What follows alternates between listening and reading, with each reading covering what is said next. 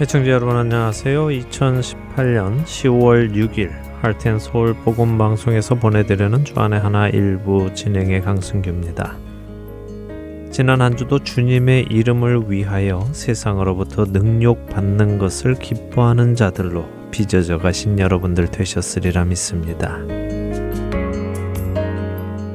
10월이 되었습니다. 한 해의 마지막 3개월이 남았는데요. 주 안에서 잘 마무리해 나가시는 여러분들 되시기 바랍니다. 10월을 맞이해서 올해 마지막 방송 개편을 했습니다. 주안의 하나 1부는 변함없이 여러분들과 함께 기도하는 1분 기도와 야곱의 하나님이 방송되고요. 주안의 하나 2부는 생활 속에서 일어난 일들을 신앙인의 눈으로 생각해보는 김순혜 아나운서의 살며 생각하며와 갈라디아서를 중심으로 성령의 열매에 대해 나누어 보는 원길사 사모님의 성령의 열매가 새롭게 선을 보입니다. 그리고 은혜의 설교 말씀이 계속해서 방송됩니다. 주안의 하나 3부는 세상 속에 살아가지만 세상에 속하지 않은 그리스도인들이 어떤 가치관을 가지고 살아야 할지 짚어보는 민경은 아나운서의 세상 속 그리스도인과 소천하신 옥하는 목사님의 사도행전 강해 시리즈, 우리 주위의 성도들의 이야기를 한 편의 수필처럼 담아낸 이지영 아나운서의 신앙 산책이 여러분을 기다립니다. 지난 방송 중 애청자 여러분들께 도움이 될 프로그램들을 재방송해드리는 주안의 하나 4부는 청지기의 삶과 아나크리노 시즌 1, 요한복음 강해, 그리고 성경 속 단어 한마디가 재방송됩니다. 자녀들을 위한 방송인 주안의 하나 5부와 6부는 각각 한국어와 영어로 진행이 되며, 자녀들과 함께 성경을 읽어나가는 Let's Read the Bible, 하나님께 쓰는 편지 Dear God, 하나님이 누구신지 알아가는 I am who I am과 드라마를 통해 건전한 그리스도인의 가치관을 세워주는 스토리 타임이 준비되어 있습니다.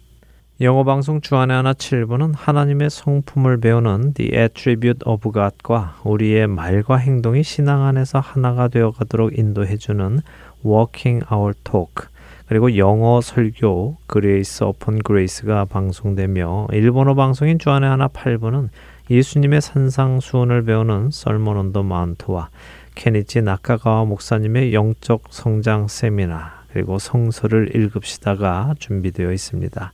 모든 방송 프로그램들을 통하여 주 안에서 더욱 그리스도를 닮아가는 우리 모두 되기를 소망합니다. 첫 찬양 함께 하신 후에 계속해서 말씀 나누겠습니다.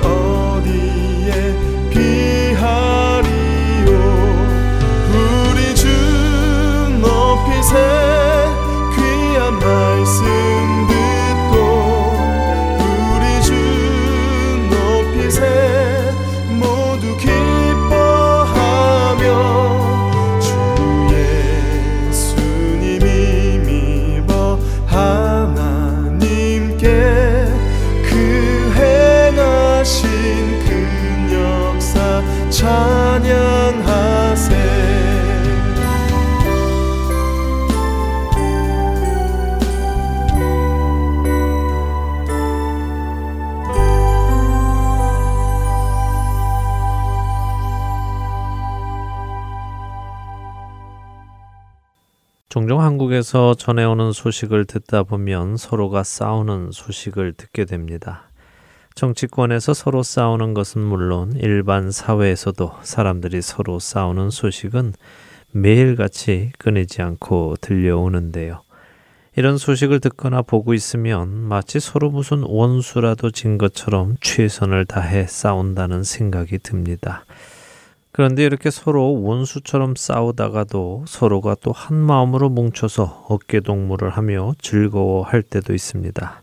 언제냐고요? 바로 국가대항운동 경기가 있을 때이지요.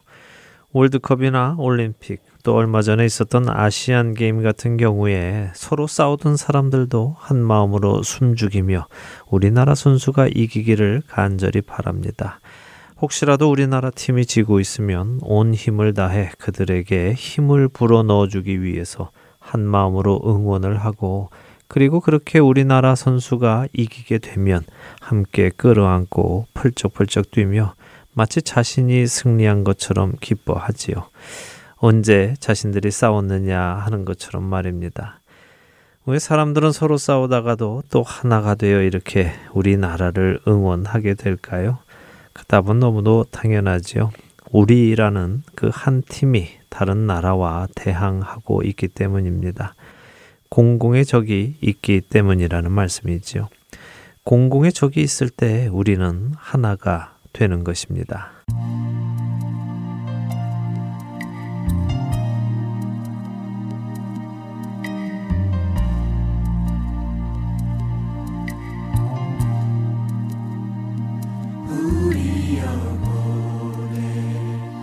주가 주신 거지지 않는 빛이 있네.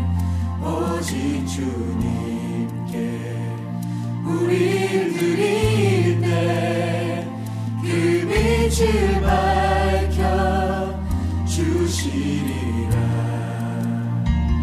이제 일어나 소망이 없는 어두운 세상에 나아가라. 내 빛 비춰라. 모두 알도록 빛을 들고 세상으로 빛을 들고 세상으로. 절망에 빠진 형제의 맘에 꺼져만 가는 빛을 보내. 주님을 떠나 방황하는 자매도 그 빛에 생명 잃어간다. 이제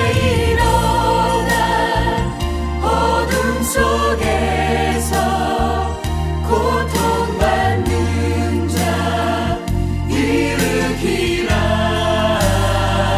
내 빛 비춰라. 모두 알도록 빛을 들고 세상으로 빛을 들고 세상으로.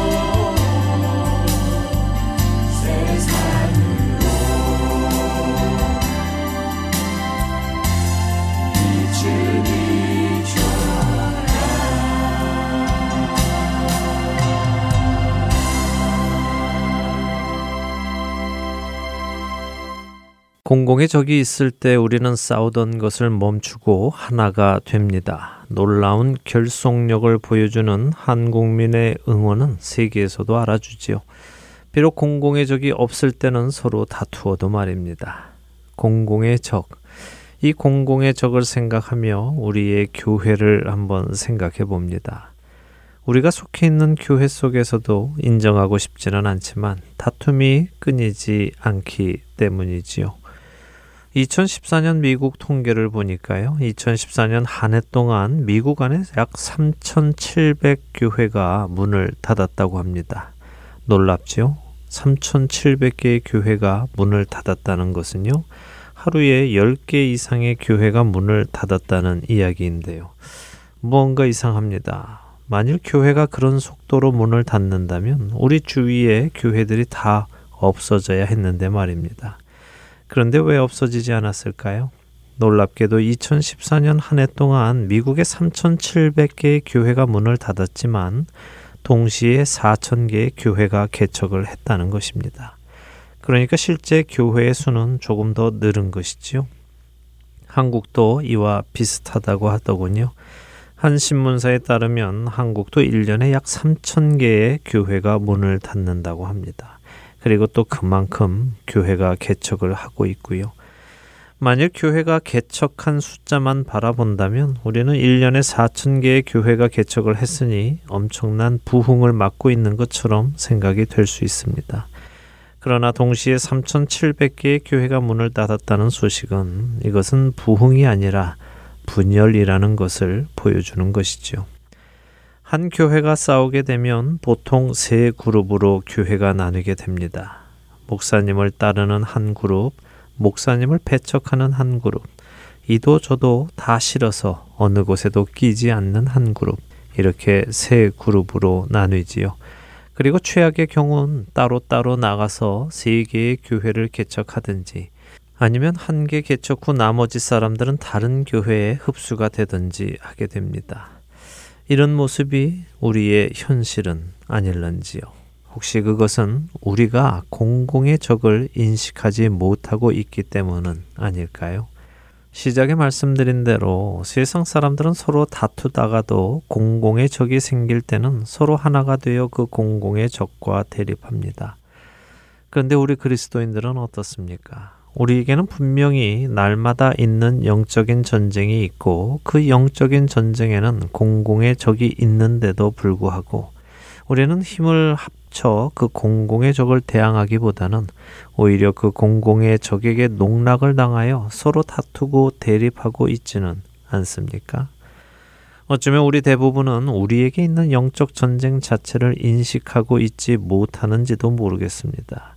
또한 우리가 그리스도의 몸을 이루는 한 지체라는 것 자체도 인식하고 있지 못하는지도 모르겠습니다. 여러분들은 어떠십니까? 예수 그리스도의 피를 나눈 모든 성도들이 서로 연합하여 예수님의 몸으로 지어져 가고 있음을 깊이 깨닫고 계십니까? 그래서 서로 사랑하고 서로 품어주고 서로를 위해 희생해 가고 계시는지요?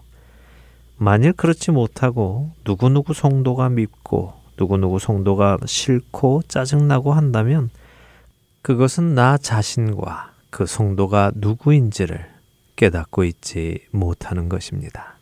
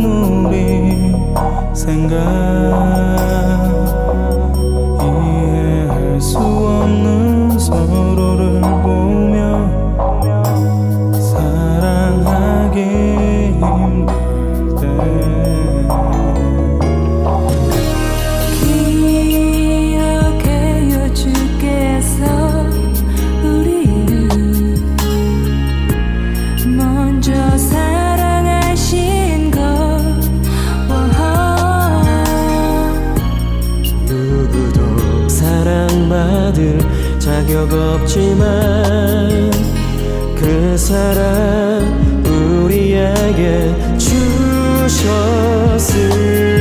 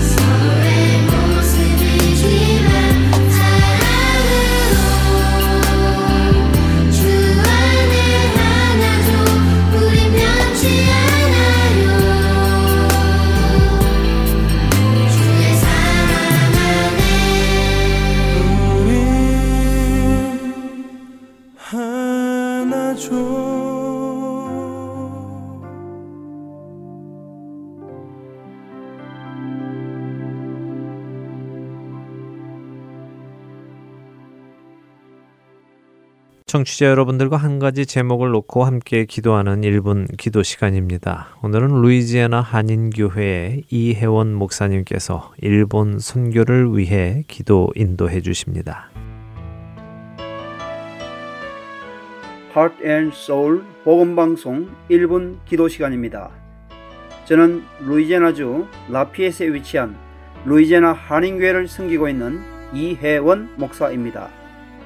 오늘은 일본 동경에서 사역하고 계시는 강민숙, 강에스더 선교사 부부와 두 분이 섬기시는 일본 동경 비전교회를 위해서 기도하겠습니다. 한국보다 약 100년 먼저 선교가 시작되었지만 기독인의 비율이 상당히 낮은 나라 일본. 그러하기에 세상 어느 지역보다 더 많은 눈물과 수고로 사역하시는 일본 선교사님들, 이분들을 위해 더 많은 관심과 사랑으로 지원하고 기도해야 하겠습니다. 강민숙, 강에스더 선교사 부부는 2004년 일본 동경에 비전교회를 개척하여 영어 선교원과 여름 영어학교 사역을 통해 세상과 소통하며 열심히 복음의 씨앗을 어린 학생들과 부모들에게 뿌리고 계십니다. 두 분이 은퇴한 후에도 교회가 자립할 수 있도록 교회 지도자들을 양육하며 성실하게 세워가고 계십니다. 그러나 2016년 가을 강에스더 선교사님께서 갑작스럽게 신장암 진단을 받아 신장을 절개하는 큰 수술을 하시고 아직 건강이 온전히 회복되지 못해 기도 중에 있습니다. 세라의 두 자녀 세라와 라엘도 성장하여 각각 대학과 고교에 진학하여 재정적인 부담도 커져가고 있습니다. 선교사님을 위해 다음과 같이 기도하겠습니다. 두 분 선교사님의 영육 강건과 특별히 강에스더 선교사님의 온전한 회복을 위해, 자녀들의 좋은 교육 환경과 재정적인 공급을 위해 일본 동경 비전교회를 통해 일본의 놀라운 부흥의 역사들이 일어나도록 사역에 필요한 중보 기도자들과 재정적인 후원이 더 늘어나도록, 두 분 선교사의 은퇴 후에도 비전교회가 건강한 교회로 자립해 갈 수 있도록 이런 기도 제목으로 함께 기도하겠습니다.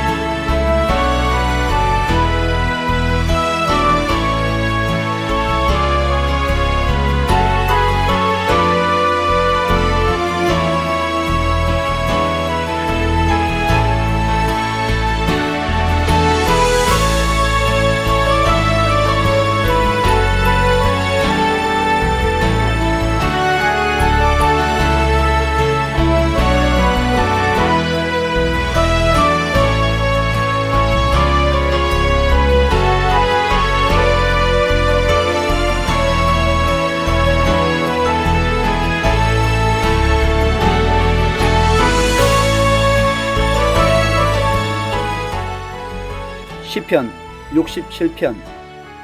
하나님은 우리에게 은혜를 베푸사 복을 주시고 그의 얼굴빛을 우리에게 비추사 주의 도를 땅 위에 주의 구원을 모든 나라에 알리소서. 하나님이여, 민족들이 주를 찬송하게 하시며 모든 민족들이 주를 찬송하게 하소서. 하나님이 우리에게 복을 주시리니 땅의 모든 끝이 하나님을 경외하리로다. 다같이 기도하겠습니다.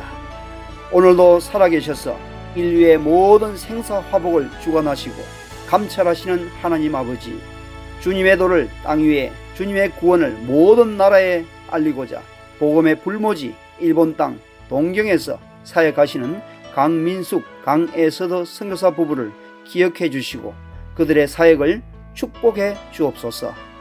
두 분 선교사님들을 영육으로 강건케 하시고 그들의 자녀들을 축복해 주옵소서.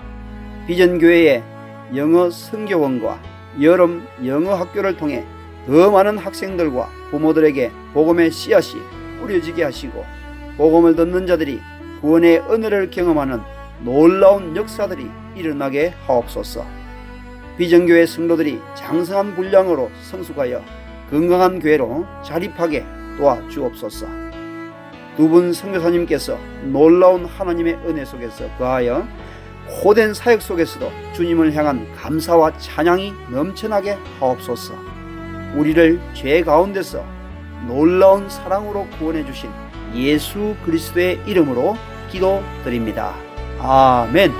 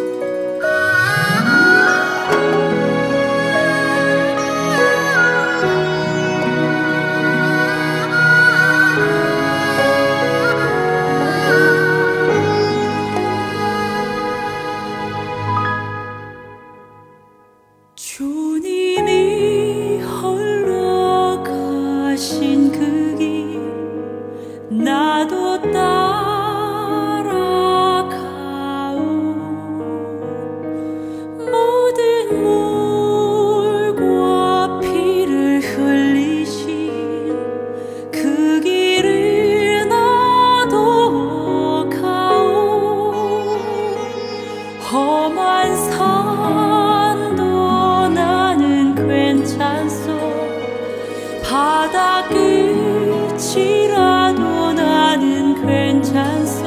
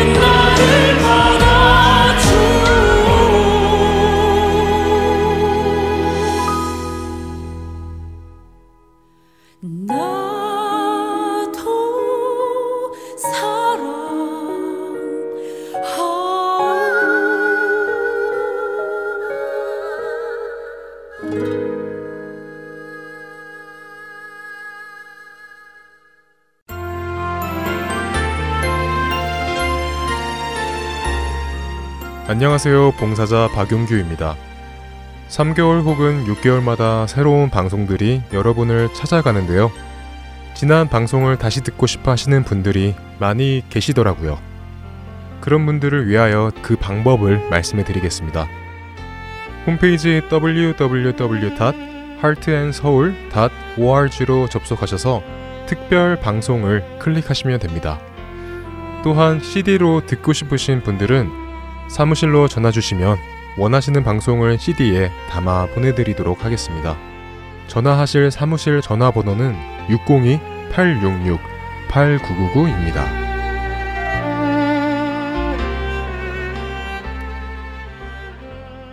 하트앤소울 복음방송은 인터넷 www.heartandseoul.org를 통해 매주 토요일 5시간의 한국어와 2시간의 영어, 1시간의 일본어로 복음을 전하는 선교회입니다. 이 방송은 스마트폰 앱이나 팟캐스트를 통해 여러분의 스마트폰에서 들으실 수 있으며 매주 댁에서 CD나 mp3 CD로 받아서 들으실 수도 있습니다. 자세한 문의는 방송사 사무실 전화번호 602-866-8999로 해주시면 안내해드리겠습니다. 기쁜 소식 사랑으로 땅끝까지 전하는 하트앤소울.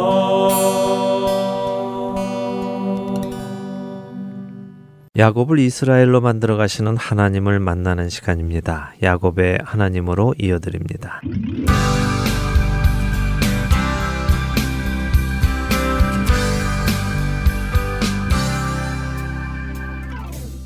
애청자 여러분 안녕하세요. 야곱의 하나님 진행의 민경은입니다. 네, 여러분 안녕하세요. 강승규입니다. 지난 시간 요셉이 애굽으로 팔려간 이야기가 나온 후에 유다 이야기가 이어서 나왔습니다. 네, 요셉이 팔려간 이후 유다는 자기 형제들로부터 떠났다고 성경은 말씀하셨습니다.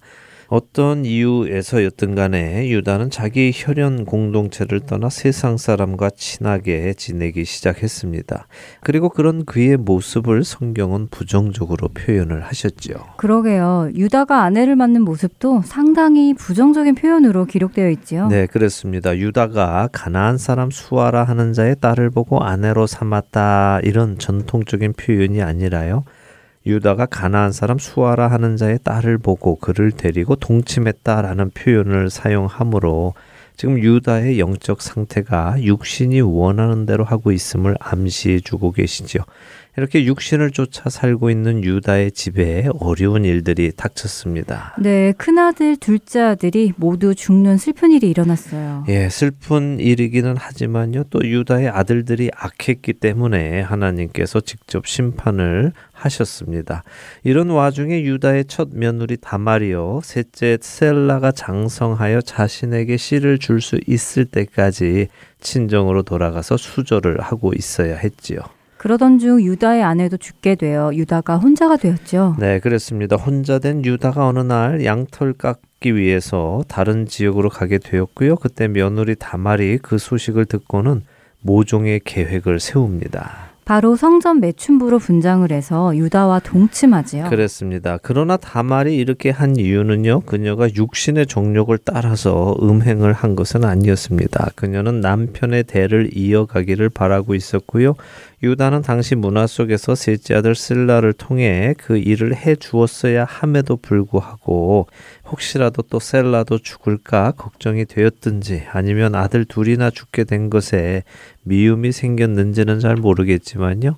어쨌든 다말에게 그 의무를 행하지 않았기에 다말은 유다가 직접 그 의무를 행하도록 만든 것입니다. 그렇게 나중에 그 사실이 밝혀졌을 때 유다가 다말이 나보다 옳도다라고 말을 한 것이죠. 그렇습니다. 자신이 했어야 하는 일임에도 불구하고 자신이 하지 않으므로 자기 아들에게 대해 불성실했던 유다보다 비록 자기 시아버지를 속이기는 했지만 그렇게 함으로 자신의 남편에게 성실했던 다말이 더 옳다는 것입니다. 그래서 유다는 그녀를 용서하고요. 그 이후로 그녀와 동침하지 않았다고 성경은 말씀하시죠.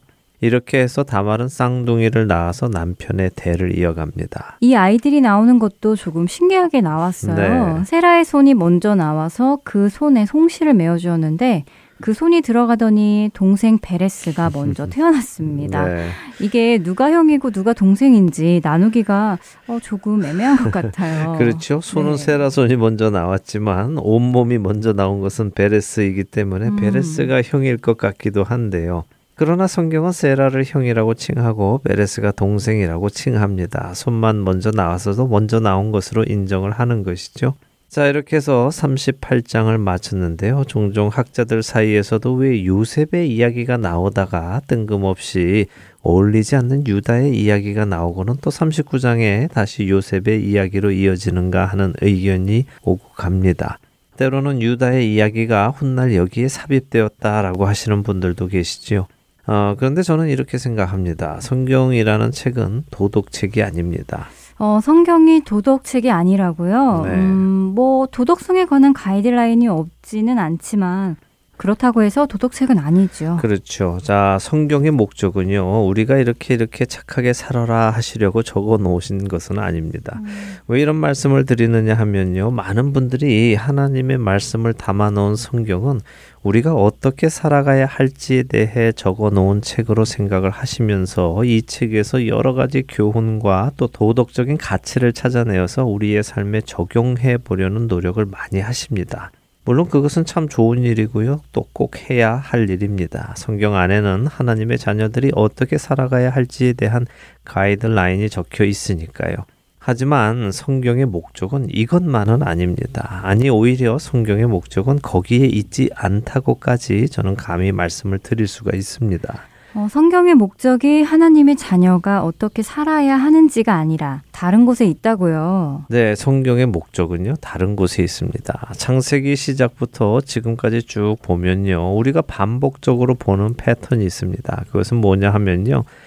인간은 타락하고 실패한다는 것입니다. 그러나 인간의 그러한 실패와 타락 속에서도 하나님은 구원의 손길을 거두지 않으시고 이어가신다는 것입니다. 아담과 하와의 실패, 가인의 실패, 또 온 인류의 실패, 아브라함과 사라의 실패, 이삭의 실패들 속에서도 하나님은 그때그때 놀라운 역사를 통하여 구원의 역사를 이루어 가신다는 것이죠.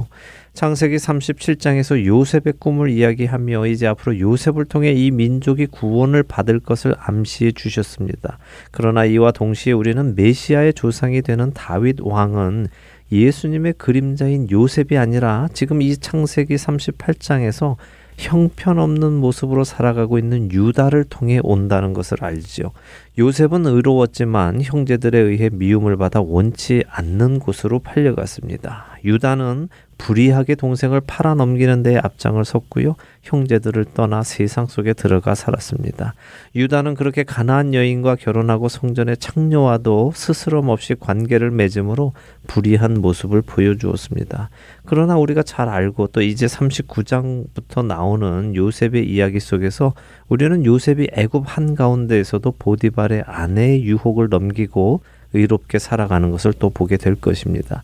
그러니까 성경은 지금 요셉과 유다를 비교해서 보여주고 계시는 것입니다. 그렇다면 누가 봐도 메시아는 요셉의 의로운 라인을 타고 오는 것이 정석입니다. 그러나 그것은 우리의 생각이고 우리의 가치관일 뿐이죠. 하나님은 요셉이 아닌 유다를 선택해서 인류를 구원하십니다. 사람이 잘해서가 아니라 하나님께서 신실하셔서 구원은 이루어진다는 철저한 철칙이 우리 안에 새겨져야 할 것입니다. 말씀을 듣고 보니 부끄러워지네요. 사실 우리는 어느 정도 신앙생활을 하다 보면 내가 잘하고 내가 착하고 내가 구원받을 만해서 하나님이 택해 주셨다는 착각을 많이 하게 되잖아요. 네. 비록 겉으로는 그렇게 말하지 않아도 우리 마음속에는 그러한 교만한 마음이 자리 잡고 있는 것은 우리 모두가 다 경험해 본 일이 아닐까 합니다. 네. 그런데 말씀을 들어보니까 구원은 우리의 잘함으로 얻어지는 것이 아니라 철저한 하나님의 긍휼하심과 은혜라는 것을 새삼 깨닫게 돼서 다시 겸손의 자리로 가야겠다는 생각이 드네요. 예, 참 좋은 지적입니다. 우리는 정말 교만하지요. 그래서 늘 자기 중심으로 모든 것을 생각합니다. 그러나 우리는 늘 우리의 시선을 우리에게서 떼어서 하나님께로 돌려야 합니다. 그래야 그분의 은혜를 누릴 수 있습니다. 성경을 보실 때요, 도덕책처럼 우리가 어떻게 착하게 살까 하는 것에 관심을 가지는 것도 중요하지만요, 그것보다 여전히 변하지 않고 또 여전히 죄성이 툭툭 튀어나오는 나 같은 사람도 포기하지 아니하시고 구원으로 이끌어 가시는 그 하나님의 손길에 관심을 가지고 읽으시기를 바랍니다. 자, 이제 창세기 39장으로 가서요. 요셉에게 일어나는 일을 보겠습니다. 1절에서 6절을 한 절씩 읽어보죠. 요셉이 이끌려 애굽에 내려가매 바로의 신하 친이 대장 애굽 사람 보디발이 그를 그리로 데려간 이스마엘 사람의 손에서 요셉을 사니라. 여호와께서 요셉과 함께 하심으로 그가 형통한 자가 되어 그의 주인 애굽 사람의 집에 있으니 그의 주인이 여호와께서 그와 함께 하심을 보며 또 여호와께서 그의 범사에 형통하게 하심을 보았더라. 요셉이 그의 주인에게 은혜를 입어 섬김에 그가 요셉을 가정 총무로 삼고 자기의 소유를 다 그의 손에 위탁하니 그가 요셉에게 자기의 집과 그의 모든 소유물을 주관하게 한 때부터 여호와께서 요셉을 위하여 그 애굽 사람의 집에 복을 내리심으로 여호와의 복이 그의 집과 밭에 있는 모든 소유에 미친지라. 주인이 그의 소유를 다 요셉의 손에 위탁하고 자기가 먹는 음식 외에는 간섭하지 아니하였더라. 요셉은 용모가 빼어나고 아름다웠더라. 네, 드디어 애굽에서의 요셉의 삶이 시작되는군요. 예, 그렇네요. 바로의 신하 친위대장 보디발이 요셉을 샀다고 했습니다. 네. 그런데 2절에 참 중요한 말씀이 나옵니다. 여호와께서 요셉과 함께 하심으로 라는 말씀인데요. 우리가 생각을 해보면요. 아브라함, 이삭 그리고 야곱까지 이 3대의 삶 속에 하나님께서 친히 나타나시거나 또 환상 중에 만나주시거나 하나님의 음성으로 임하시거나 했습니다. 네, 그랬지요. 하나님께서 그들에게 직접 말씀하셨지요. 네, 그런데 요셉에게는 하나님께서 직접 나타나시거나 음성으로 말씀을 하셨거나 하시는 기록이 없습니다. 그러나 그렇다고 해서 하나님께서 요셉과 함께 하시지 않으셨다는 것은 아니라는 것이죠. 그렇네요. 하나님의 임재가 눈에 보이거나 귀에 들리지 않아도 하나님은 함께 하신다는 것이군요. 그렇습니다. 그렇게 요셉은 따져보면요. 자신의 조상들보다 더 믿음이 있는 사람이었다고 말할 수 있을 것입니다. 보지도 못했고 직접 음성을 듣지도 못했지만 하나님을 향한 믿음 속에서 그는 하나님을 섬기는 사람으로 경건하게 살아갔으니까요. 때때로 우리도 그럴 때가 있지요. 하나님을 볼 수 있으면 좋겠다. 하나님이 직접 나한테 말씀해 주시면 더욱 확신을 가지고 신앙생활 잘할 수 있겠다. 이런 생각할 때 말입니다. 네, 저는 정말 그런 생각을 많이 해보았습니다. 아브라함에게 나타나신 것처럼 하나님이 한 번만 나타나 주시면 믿음이 더 굳건해질 것 같은데 저에게 직접 들리도록 이야기해 주시면 결단하기가 더 쉬울 것 같은데 이런 생각이에요. 예, 많은 우리들이 그렇게 생각합니다. 그러나 우리가 요셉을 보면 하나님이 나타나지 않으셨어도 또 직접 음성으로 말씀하지 않으셨어도 요셉은 아브라함이나 이삭 그리고 야곱보다 훨씬 더 확고한 믿음 속에서 살아갔다는 것을 알 수 있습니다. 그렇기에 우리도 그럴 수 있다는 것입니다. 꼭 보아야 하고 들어야 믿음이 커지는 것이 아니라 보지 않고도 듣지 못하고도 믿을 수 있는 것이 복이지요. 도마에게 보지 못하고 믿는 자들이 복되다고 하신 예수님의 말씀이 생각납니다. 네, 그런 복된 우리가 되기를 바랍니다. 네. 예, 자, 지금 이 장면에서 한 가지 더 생각해보고 싶은 것이 있습니다. 보이지 않고 들리지 않지만 하나님께서는 요셉과 함께 하셨다고 하십니다. 그런데 그렇게 하나님께서 함께 하시니까 요셉이 어떻게 되었다고 하시나요? 형통한 자가 되었다고 하시네요. 네, 형통한 자가 되었다고 하십니다. 그리고 형통한 자가 되어서 그의 주인 애굽 사람의 집에 있다는 말씀이 2절에 이어지는데요. 자, 형통한 것이 무엇인가 생각해 보기 원합니다. 지금 이 2절의 말씀을 다시 한번 생각해 보지요. 여호와께서 요셉과 함께 하심으로 그가 형통한 자가 되어 그의 주인 애굽 사람의 집에 있으니라고 하셨습니다. 이게 어떤 의미일까요? 요셉이 노예로 팔려갔는데 그래도 하나님께서 그와 함께 하셔서 요셉이 그래도 좀 있는 집에 노예로 팔려간 것이 형통하다는 것일까요? 쉽게 이야기해서 차관집의 노예로 팔려간 것보다 장관집의 노예로 팔려간 것이 형통한 것일까요? 사장집의 노예로 간 것보다 회장님집의 노예로 간 것이 형통한 것일까요? 흥미로운 질문인데요. 이 구절에서 한 번도 생각해보지 않은 질문인데요. 그래도 생각해보면 아마 세상의 가치관에서 본다면 그렇게 이해할 수도 있겠다는 생각도 듭니다. 그렇죠? 예, 맞습니다. 형통하다라는 단어는요, 번영이라는 의미를 가지고 있습니다. 영어로는 흔히 prosperity라고 하지요. 그런데 이 번영이라는 의미를요, 세상의 가치관에서 볼 때는 지금 말씀드린 대로 노예로 살아도 사장집의 노예로 사는 것보다는 회장집에서 노예로 사는 것이 더 형통한 것이고, 사장이 되는 것보다 회장이 되는 것이 더 형통한 것으로 생각을 하지요. 더 높은 곳으로 올라가고 더 많은 것을 가지는 것이 잘 되는 것이고 곧 형통한 것이라고 세상은 생각합니다.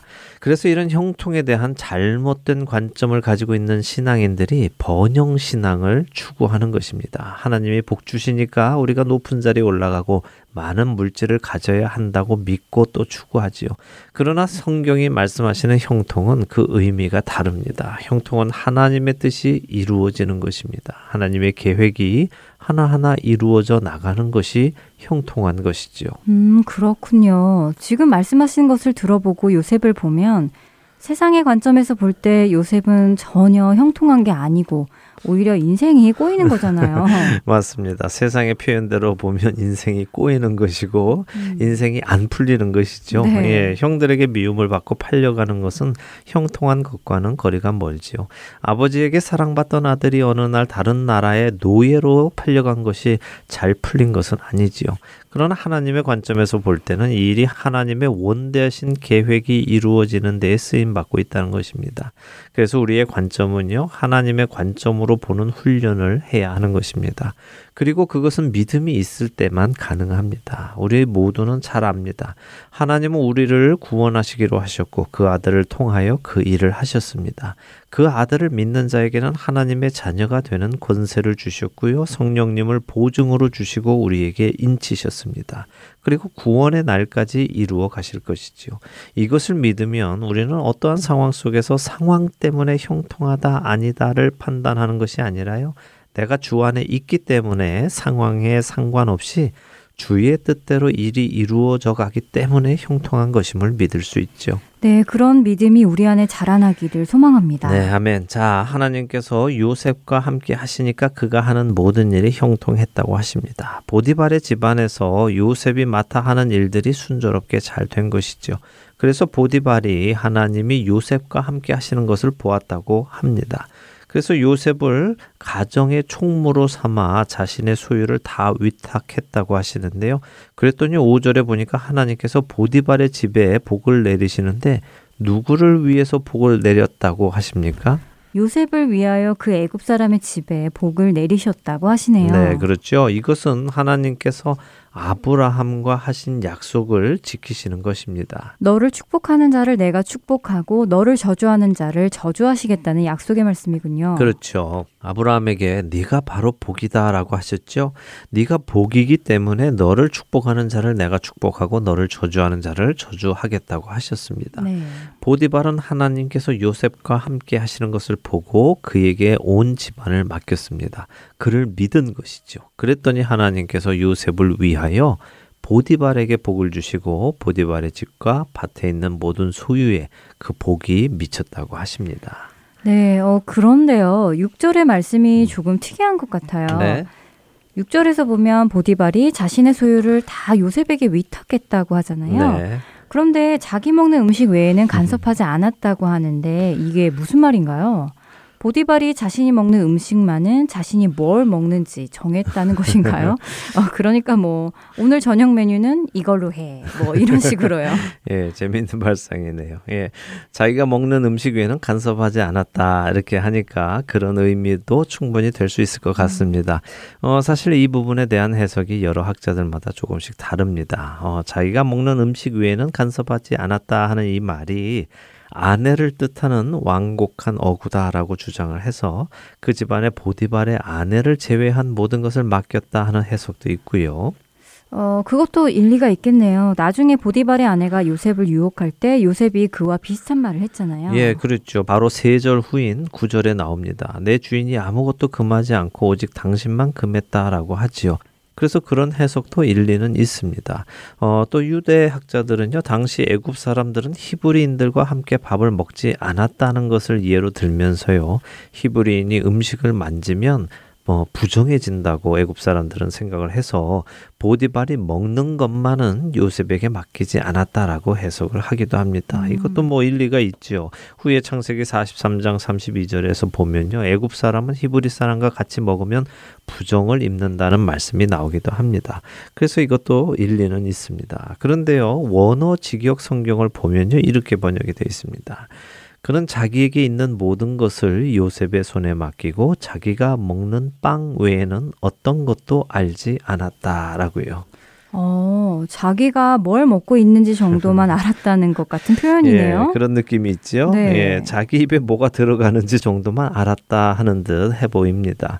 그래서 이 말씀이요, 보디발이 얼마나 요셉을 믿고 그에게 모든 것을 맡겼는지를 강조하는 말이라고 저는 생각을 합니다. 너무 믿어서 아무것도 간섭하지 않으니까 아무것도 모르고 기껏해야 자기 입에 뭐가 들어가는지 정도만 알았다 하는 것이죠.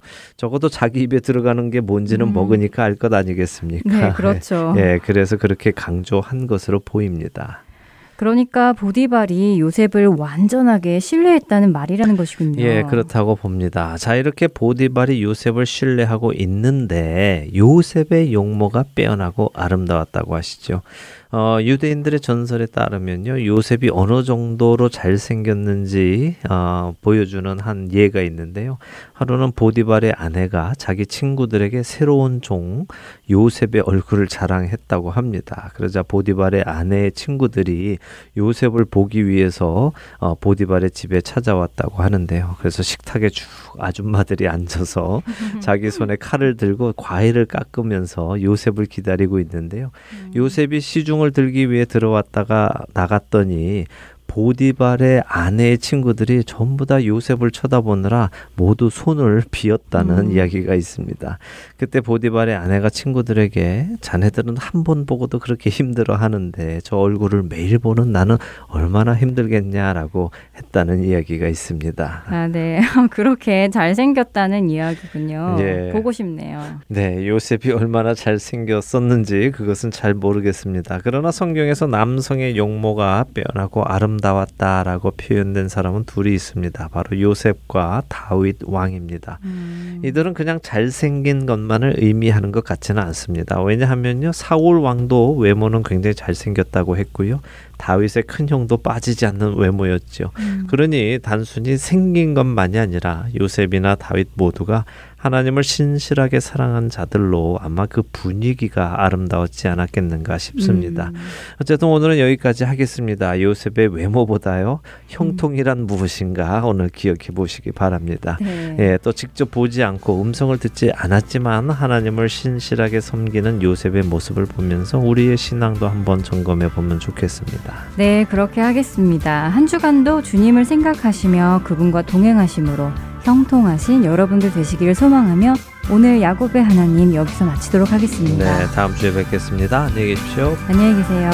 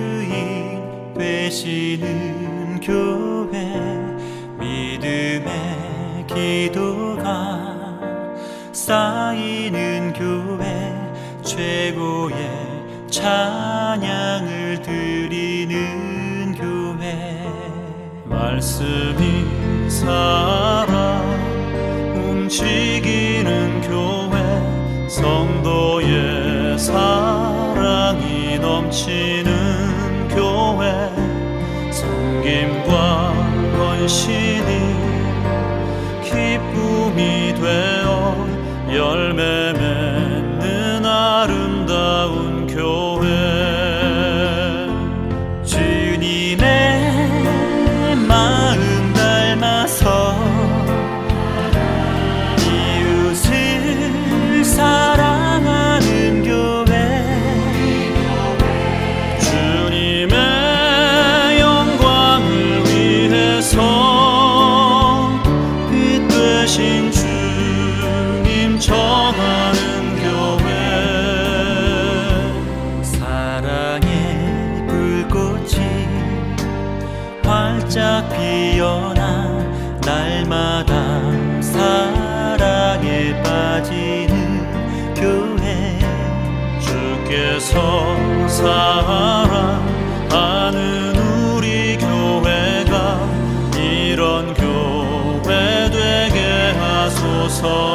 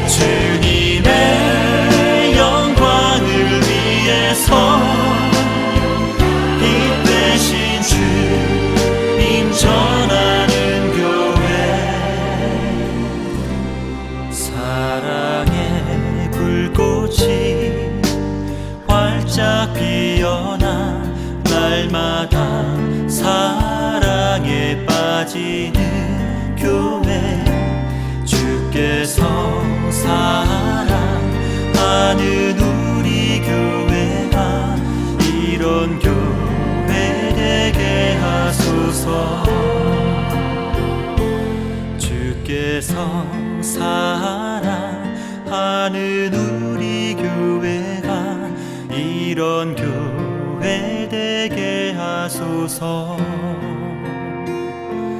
이런 교회 되게 하소서. 이런 교회 되게 하소서.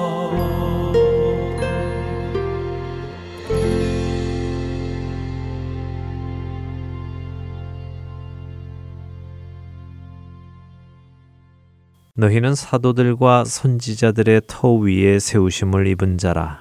그리스도 예수께서 친히 모퉁이 돌이 되셨느니라.